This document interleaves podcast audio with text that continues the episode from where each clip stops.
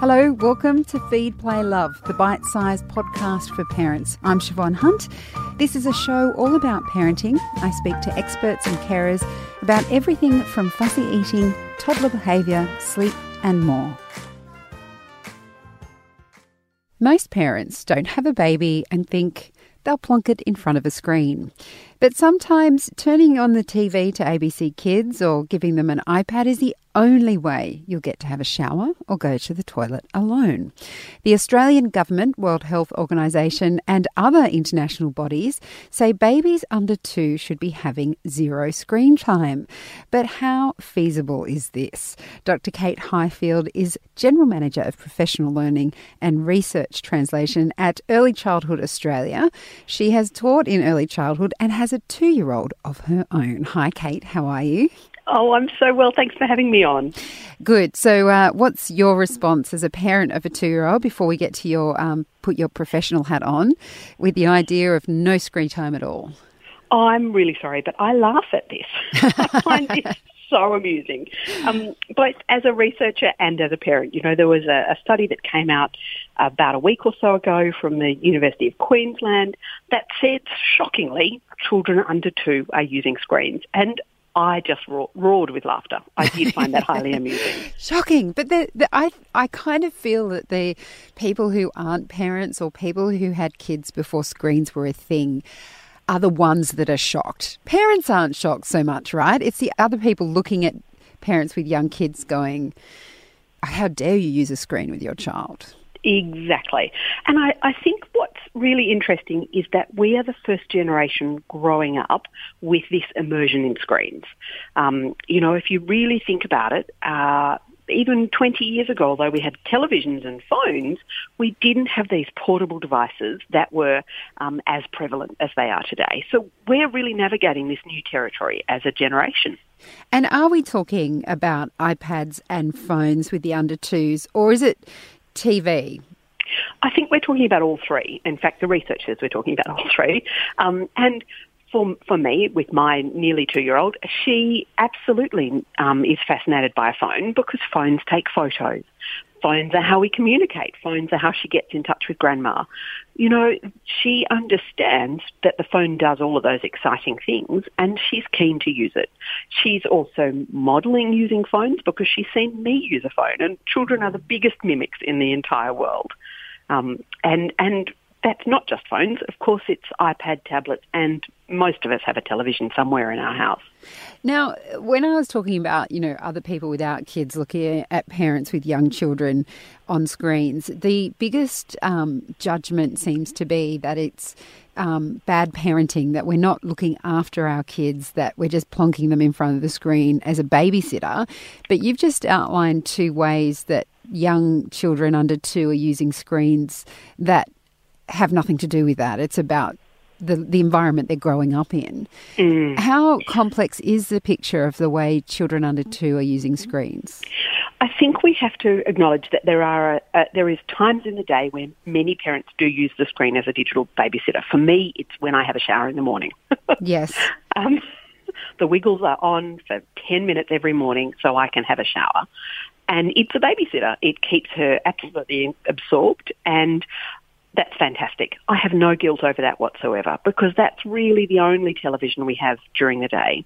But my daughter and in fact many other children are using screens lots of times through the day to take photos, to look back at uh, things, to look at digital books, to communicate. Oh my goodness, the research on FaceTime for communication over distance shows what incredible benefits it can bring for children in building relationships and building language skills. So it's not just a babysitter. It's these multiple ways that a screen can used and be used. And I, I get very nervous about the phrase screen time because screen time could be watching something that's truly horrible and dangerous for a child, or it could be communicating with grandma, which is wonderful and amazing. So I think we need to have a better conversation about what's actually happening on the screen. So when uh, this report come, came out and said, you know, children under, under two should be using shouldn't have any screen time at all. What are the harmful effects that the use of screens are having on young children? Okay, so for under twos, we're really concerned that screens will displace other things. So we know uh, through our understanding of brain development that serve and return when a mother or a father or any caregiver engages with the child and listens to the child and then engages back in a, in a game of serve and return of, of language, of gesture, of facial expressions. When we're having those beginning communication skills, we know that that interaction is absolutely essential. So the concern is that when we have screens around, that it will displace those types of interactions. Um, we know that children learning to uh, move, to sit up, to crawl, they're completely um, fundamental to to under twos.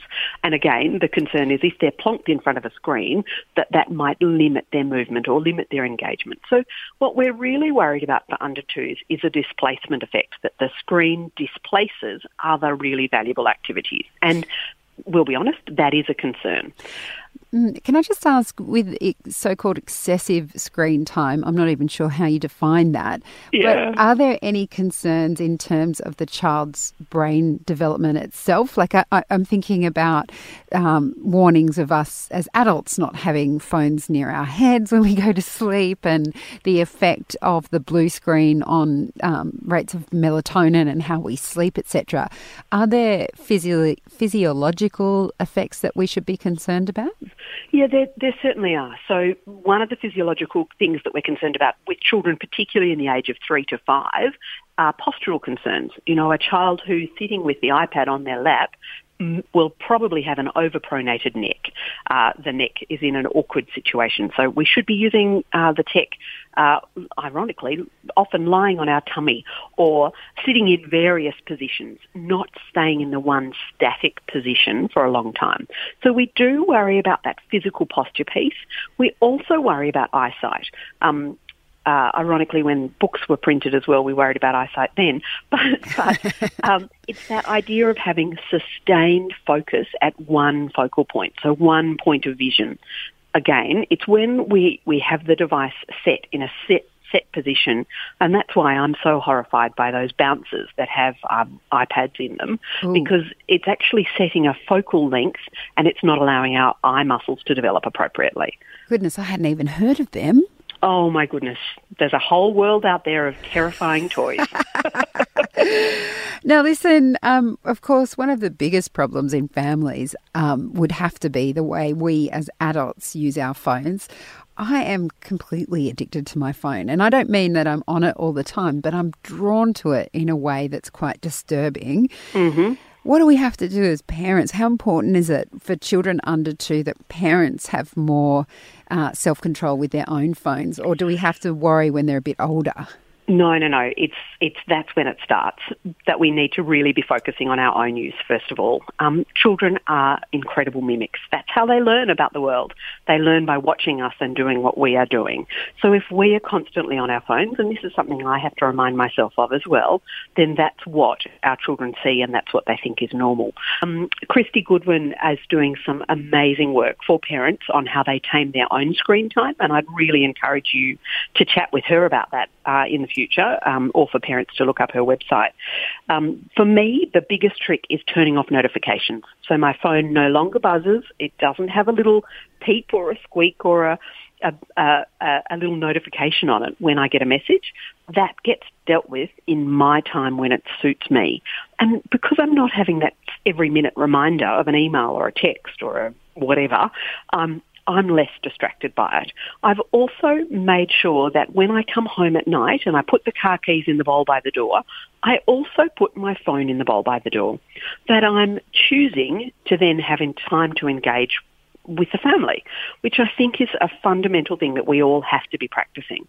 Now, the second piece to this is I believe that we need to be talking to children about what we're doing on the phones.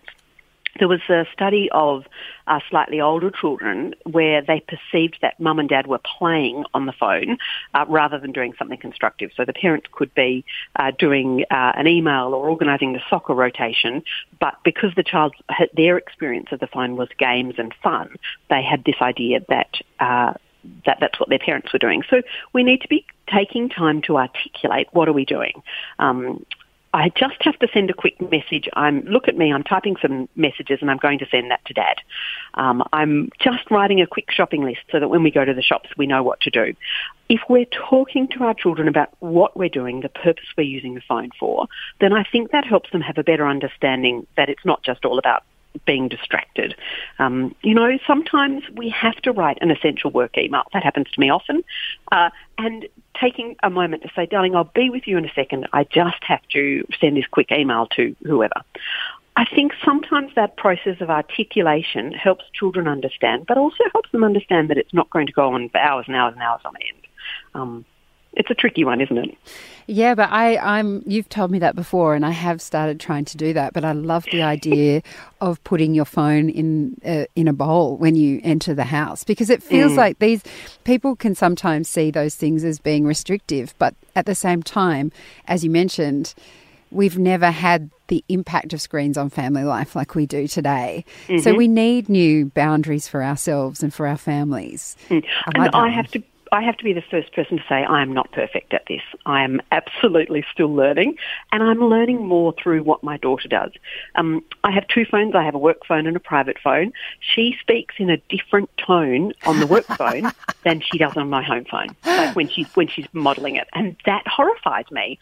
I find it highly amusing, but it also is such a lesson that she understood the different purposes. Um, mm. And and it's it's a daily reminder to really think about that modelling piece. Now, what tech tips do you have for parents and carers for the under twos in terms of what you how you could use screen time with your child in a healthy way? Beautiful. I love this question. Thank you for asking that. um, because for me, this tech genie is out of the bottle. We can't put it back. We have got to use, learn to use it well. So for me, we have to be modelling good technology use. This idea of banning tech is just ridiculous. We can't go back in time. What we can do is help our children from a really young age to use it well. My favourite ways to use tech with under twos are as a, is first of all as a communicative tool. Um, uh, my parents live about three hours away, so often uh, we will FaceTime and have us share a story or share dinner or have a cup of tea together. It creates that bond, that ability to communicate and communicate over distance. Um, my sister lives less than a suburb away and we still FaceTime her. um, and the children love it. They love that opportunity to communicate. So first of all, communication. The second way I use it most is re- going back and looking at photos and talking about what we did on those days. So when my daughter was about 15 months old, we found ourselves at Melbourne Zoo. We had the most wonderful day looking at animals. Now, she was only 15 months old and there's no way she could have a living memory of that day. That's nearly six months ago. Um, but what she does have is a collection of photos of her looking at animals and a huge vocabulary around talking about those animals just by looking at photos. And in many ways, that correlates with the research we know on children reading books, that when we read a story and we ra- relate it to the child's life, that's when language develops in a really effective way. It's the talking about the book that's in, in many ways very powerful for under twos.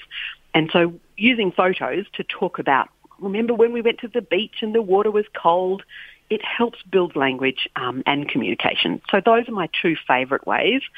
Um, my third way probably is watching the Wiggles. uh, yeah, but that's for her, right? Or do you yeah, enjoy that too? Absolutely, and a great way for me to get up and have a dance. Oh, I you know, it. it's just fantastic. You know, stream streaming digital radio or um, you know, jumping in and having a bop together is a really nice way to model physical activity, and it's something you don't have to be connected to the radio, do you? You know, it's there and then. So, Kate, my, those are my three. so, such good advice as always. Thank you so much for your time. Oh, thanks so much for having me on. That's Dr. Kate Highfield. She's the General Manager of Professional Learning and Research Translation at Early Childhood Australia. And for more on this topic, check out the links in the notes of this episode, including a link to Kristy Goodwin's website. Feed, Play, Love is a babyology podcast produced by Debbie Ning and presented by me, Siobhan Hunt. We'd love to hear from you, so if you'd like to get in touch, email us at feedplaylove at theparentbrand.com.au. See you next time.